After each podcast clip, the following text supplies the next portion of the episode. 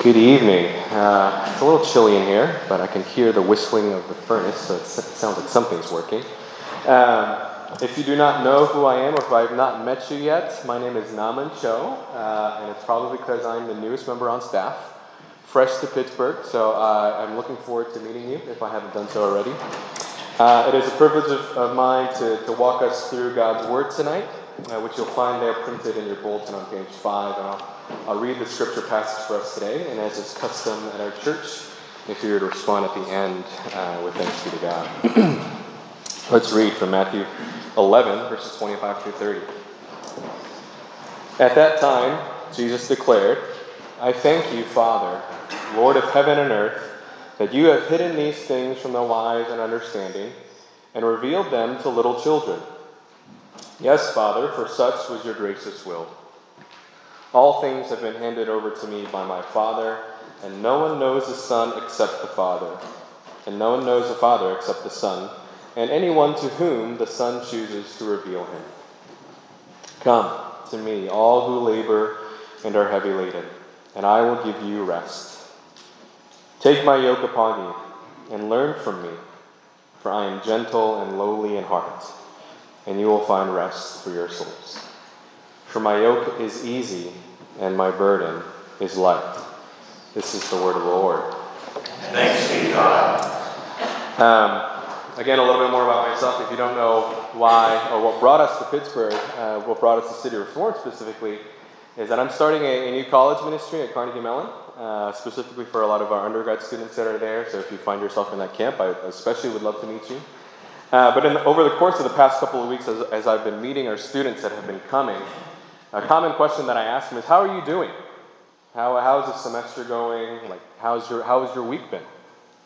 And the very common answer I get is, man, it's been super busy. I am swamped.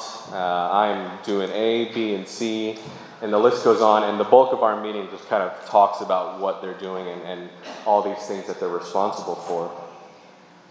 And their response is not unlike what we would kind of answer for ourselves. If we were to ask each other, if you were to ask yourselves, how am I doing? What are you up to? You kind of go through that laundry list of things that you have going on this week, next month. And in fact, if our answer were to be to that question, how are you doing? What are you up to? If our answer to that question would be, not much at all. I actually have a lot of time on my hands. I'm not really doing much of anything. A lot of us would have two different responses to that kind of answer. It's either jealousy, like, how are you doing what you're doing and how can I get there? Or it's judgment. It's kind of like, oh man, what are you doing with your time? And so if you find yourself in one of those camps, it's very telling of how our society today views work, but also views rest. Are you being efficient with your time? Are you being productive with your time? Is rest efficient? Are you taking ample time to rest? Is that even a category in your mind? And so, may have grabbed your attention right now, and for a lot of people that come from Christian circles, turn to this very passage to seek rest. Jesus explicitly says, "I will give you rest." So this is a go-to passage that we find. But what I want to explore tonight is, yes, this passage and Jesus is offering rest, but what kind of rest is he actually offering? What kind of rest is he talking about here? And I want to look at this in a couple of ways. First, I want to look at this big idea of rest, macro rest as I'm calling it, and more as it pertains to salvation. Secondly, we'll look at the rest of Sabbath that we're looking at and sort of the smaller micro rest. And lastly, we'll look at how to apply that to ourselves. Macro rest and salvation, micro rest and Sabbath, and lastly, to close it off in some practical application. If you'll turn back with me, in verses 25 to 27, Jesus says, "I thank you, Father, Lord of heaven and earth, that you have hidden these things from the wise and understanding and revealed them to little children. Yes, Father, for such was your gracious will. All things have been handed over to me by my Father, and no one knows the Son except the Father, and no one knows the Father except the Son, and anyone to whom the Son chooses to reveal him." We find ourselves a little bit out of context of where this is happening in the Gospel of Matthew. And in the life of Jesus, Jesus is in the bulk of his ministry. He has just given the Sermon on the Mount, his kind of famous sermon to the masses. He's also given his discourse to his disciples, giving them further instruction of how to go about their ministry. And now Jesus is first witnessing the first sense of opposition in his ministry. And this is the prayer that comes right after that. So people are beginning to question his authority, question what he's doing. And this is the very prayer that we find Jesus praying. And so that's another thing to notice, is that this passage, yes, it is an invitation to come to me, all who are weary and heavy laden. That's a very familiar verse for us. But we also have to remember that this is in the form of a prayer that Jesus is praying to God himself. And so we find two big ideas in Jesus' prayer. And first, we find a difference between those who are wise and understanding and to those who Christ is calling children, little children. During the course of Jesus' ministry, he runs into these two kinds of people, those who were wise and those who he would consider children. The scripturally savvy scribes and Pharisees of the time, the religious aristocracy, if you will, versus the 12 ordinary fishermen who were maybe even seemingly gullible to follow along with Jesus. Or the self-sufficient and proud versus the humble and the ones who are dependent, who are wanting to learn, wanting to be taught. One of the very things that kind of attracted me to doing ministry at CMU is this culture, this storyline that a lot of these students I'm finding, because it's very much a story like my own. I grew up in a very small town in Connecticut, in the suburbs. The schooling system was really competitive, and so by the time it came to apply for colleges and to go, and when I went to undergrad, I felt pretty good about myself. I graduated near the top of my class, I had great grades, I had all these, I had a register of AP classes and all these extracurricular activities in my resume. But when I got to college, I realized everybody else did the same thing. And as I'm talking to CMU students, they're realizing the same thing. I am no longer the big fish of the pond. I am just but a small fish in a larger ocean. Have we ever had that moment where we have just all of a sudden been humbled by those around us? Or circumstances that we find ourselves where we actually have no control over what we're doing, where we were kind of resting on our own laurels, on our own wisdom, our education maybe it was, our credentials. This is the exact dichotomy that Jesus is finding himself encountering with these people. Those who are wise and understanding in their own rights, or those who are willing to be taught, those who are ready to listen, the little children dependent on every word of Christ. The other big idea that we see in Jesus' prayer is that access to the Father is through and only through the Son, Jesus Christ. That was all in verse 27 there. And so for the Jews listening to Jesus say this, they would hear this promise from him, and they would hear that, man, access to God is possible. This is exactly what they were searching for the whole time, since the beginning of their history. Since creation, the communion with God was lost in the fall. As sin entered the world, the relationship that we were to be able to be in the full presence of God was broken, and we were cast out. So access to God was something that was very attractive for Jewish people at that time. They were seeking to restore that access, to restore that peace, or restore that shalom, as you may have heard. Shalom, as one scholar would say, is a state of affairs that inspires joyful wonder as its creator and savior opens the doors and welcomes the creatures in whom he delights. Shalom is a state where things are restored back to the way that things were originally intended. So imagine if you were a Jewish person at that time and hearing Jesus say this, I am making a way back to God. No one knows the Father except through me, was something that you would have considered lost and actually were looking for. But you would have responded to it in one of two ways. In utter shock and opposition. How could someone have such audacity to make that claim? Or utter awe and worship. The Messiah is here, the one who is coming to restore what we have lost. A lot of people will view this idea, this theological idea, and kind of point out the exclusivity in it, and I'm more than willing to kind of unpack that more in, in our Grill the Preacher session after this. And we take kind of exclusivity in a number of ways, and I've kind of categorized it in one of two ways. Raise a hand, who in here has an iPhone? And if you're familiar with Apple products, you're familiar with the fact that you need a lightning cable. You need the certain accessories to charge your phone, to do anything that you want to with your phone. And so when we think about that kind of exclusivity, man, you have to kind of have the right gadgets, have the right credentials and badges to kind of be in that same camp.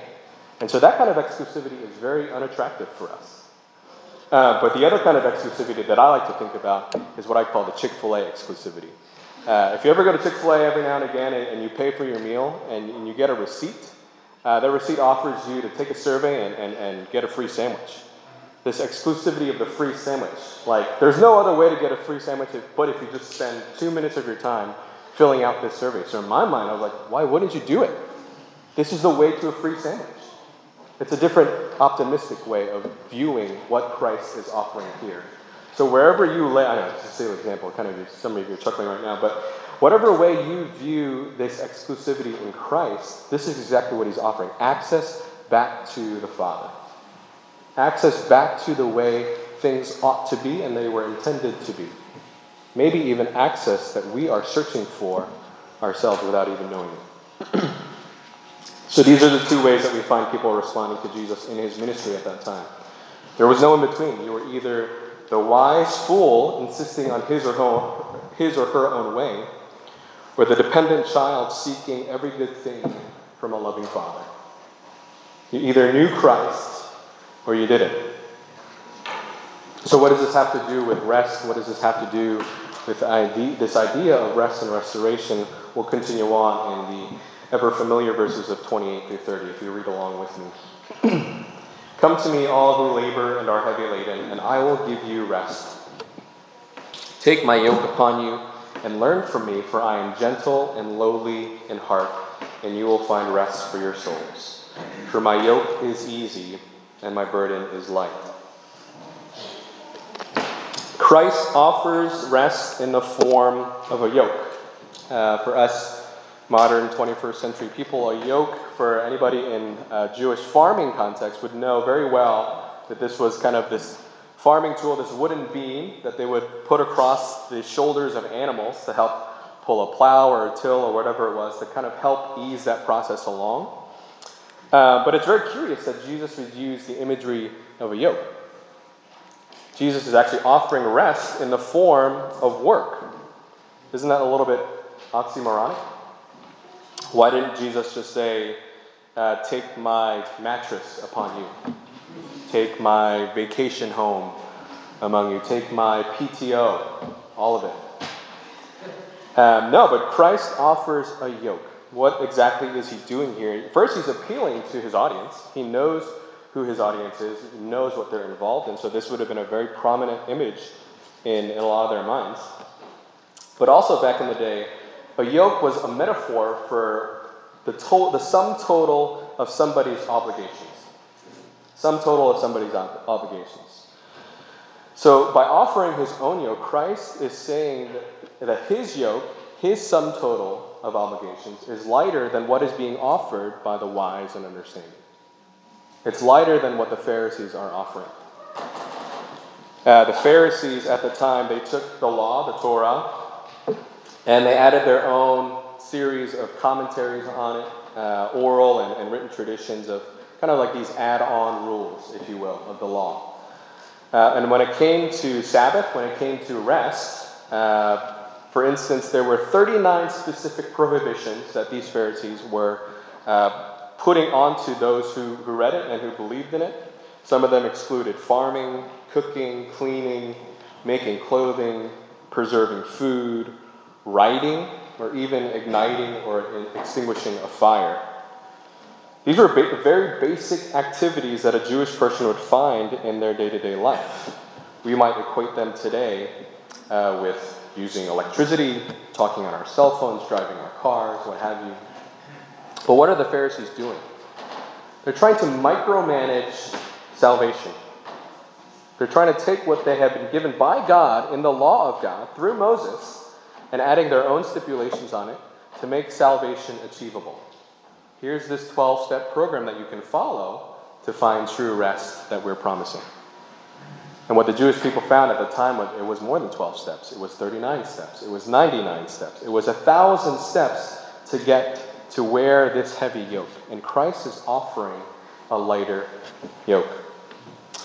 A mentor of mine told me a story one time where he was sitting at dinner, getting ready for, his wife was getting dinner ready. And he has three daughters, and one of them was sitting with him, his youngest.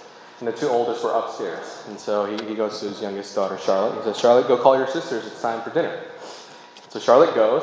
And instead of going upstairs and getting her sisters to come down, from the bottom of the stairs she yells, "Girls, time for dinner. Come on down."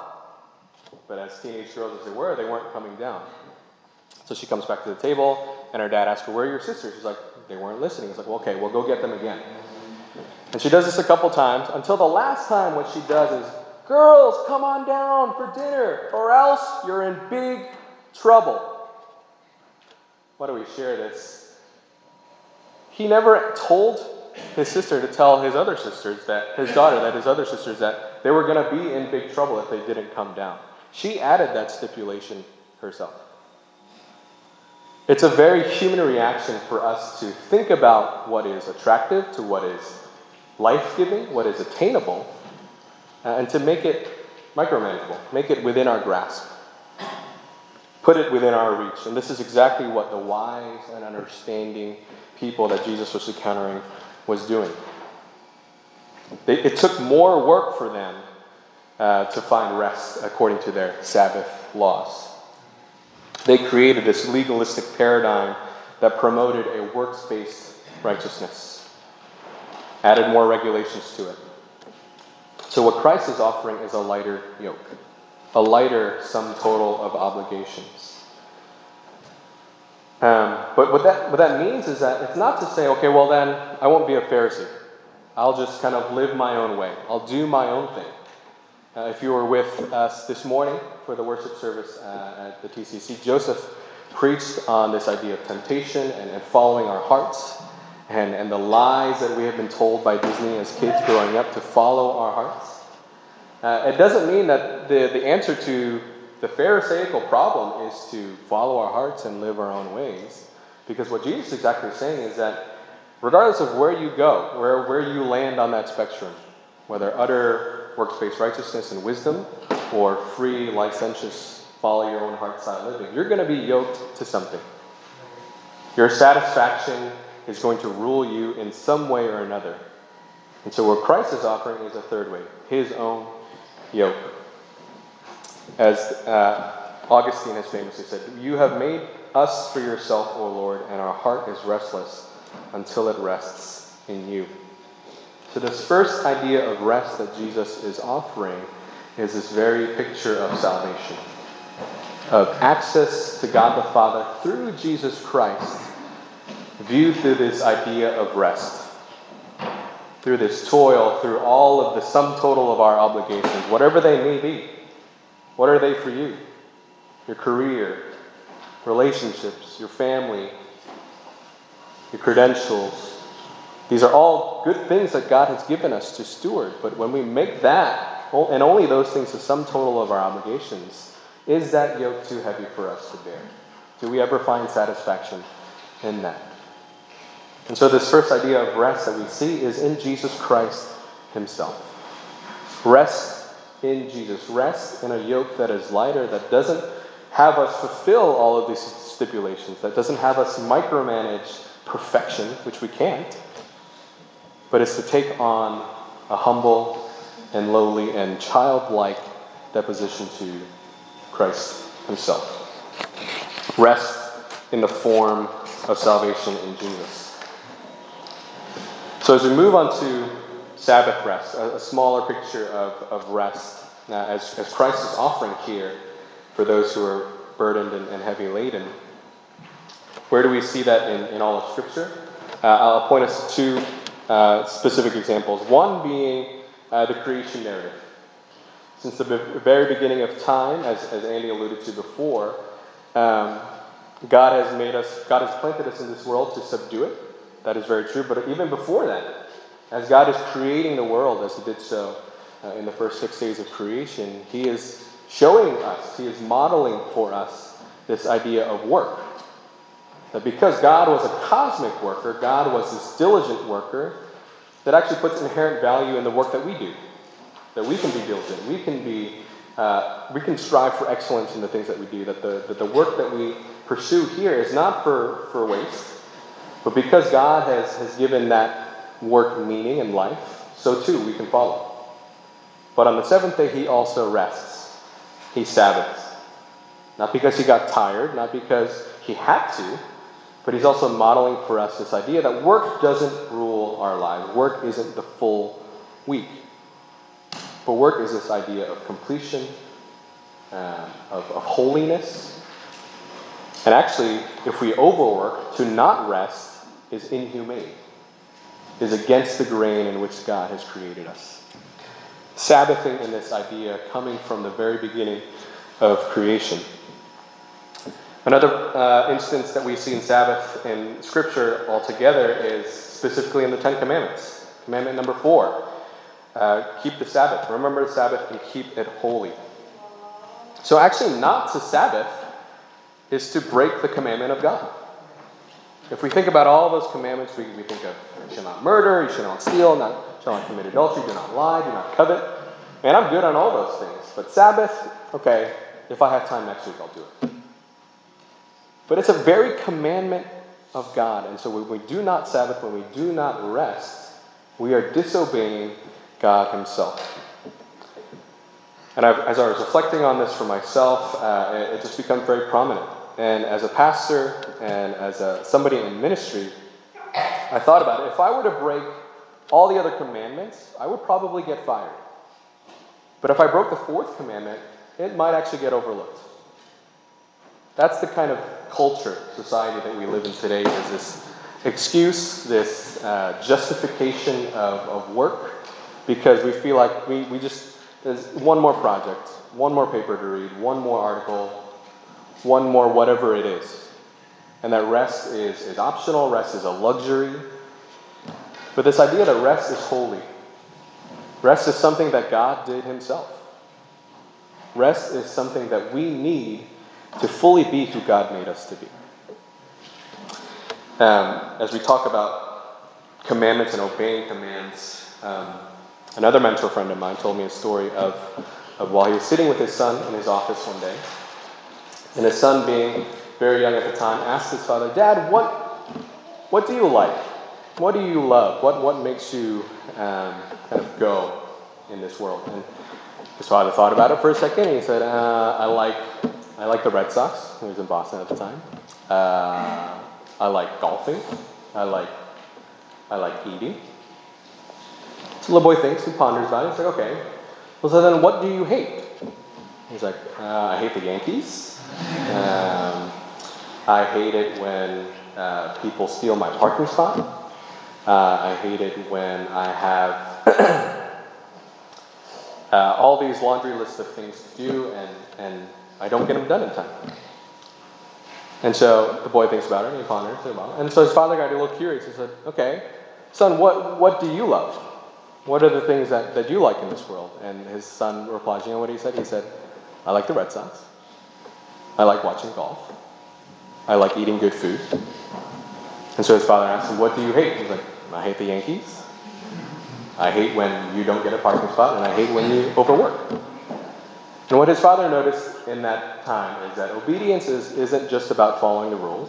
I could preach to you, yes, follow the fourth commandment, do what it says because it's good for you. But obedience is actually coming to love the things that the Father loves and hating the things that He hates as well. And so when we think about obedience, when we think about the Ten Commandments, when we think about this creation narrative, I want to invite you to not think about it so much as another rule to follow, another stipulation that you can micromanage, but another way to investigate the Father's heart. What are the things that our Father loves? And what are the things that our Father hates? And how has God created for us this idea of rest and salvation through Jesus Christ, but also rest in this idea of Sabbath for our own lives?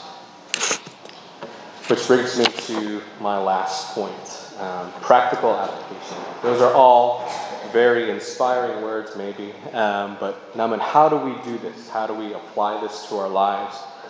I'm certainly not the expert on it, but some reflections I had during the week. First, we have to understand that we are tired, that we need rest. It sounds very simple. It sounds almost too simple, but how often have we been going without stopping to think, stopping to recharge, stopping to reflect? Are you tired physically? How long has it been since you've had a good solid, 8 hours of sleep? Are you tired mentally? You're the kind of person that kind of is always going mentally. You can sit and you can rest physically, but your mind is always racing.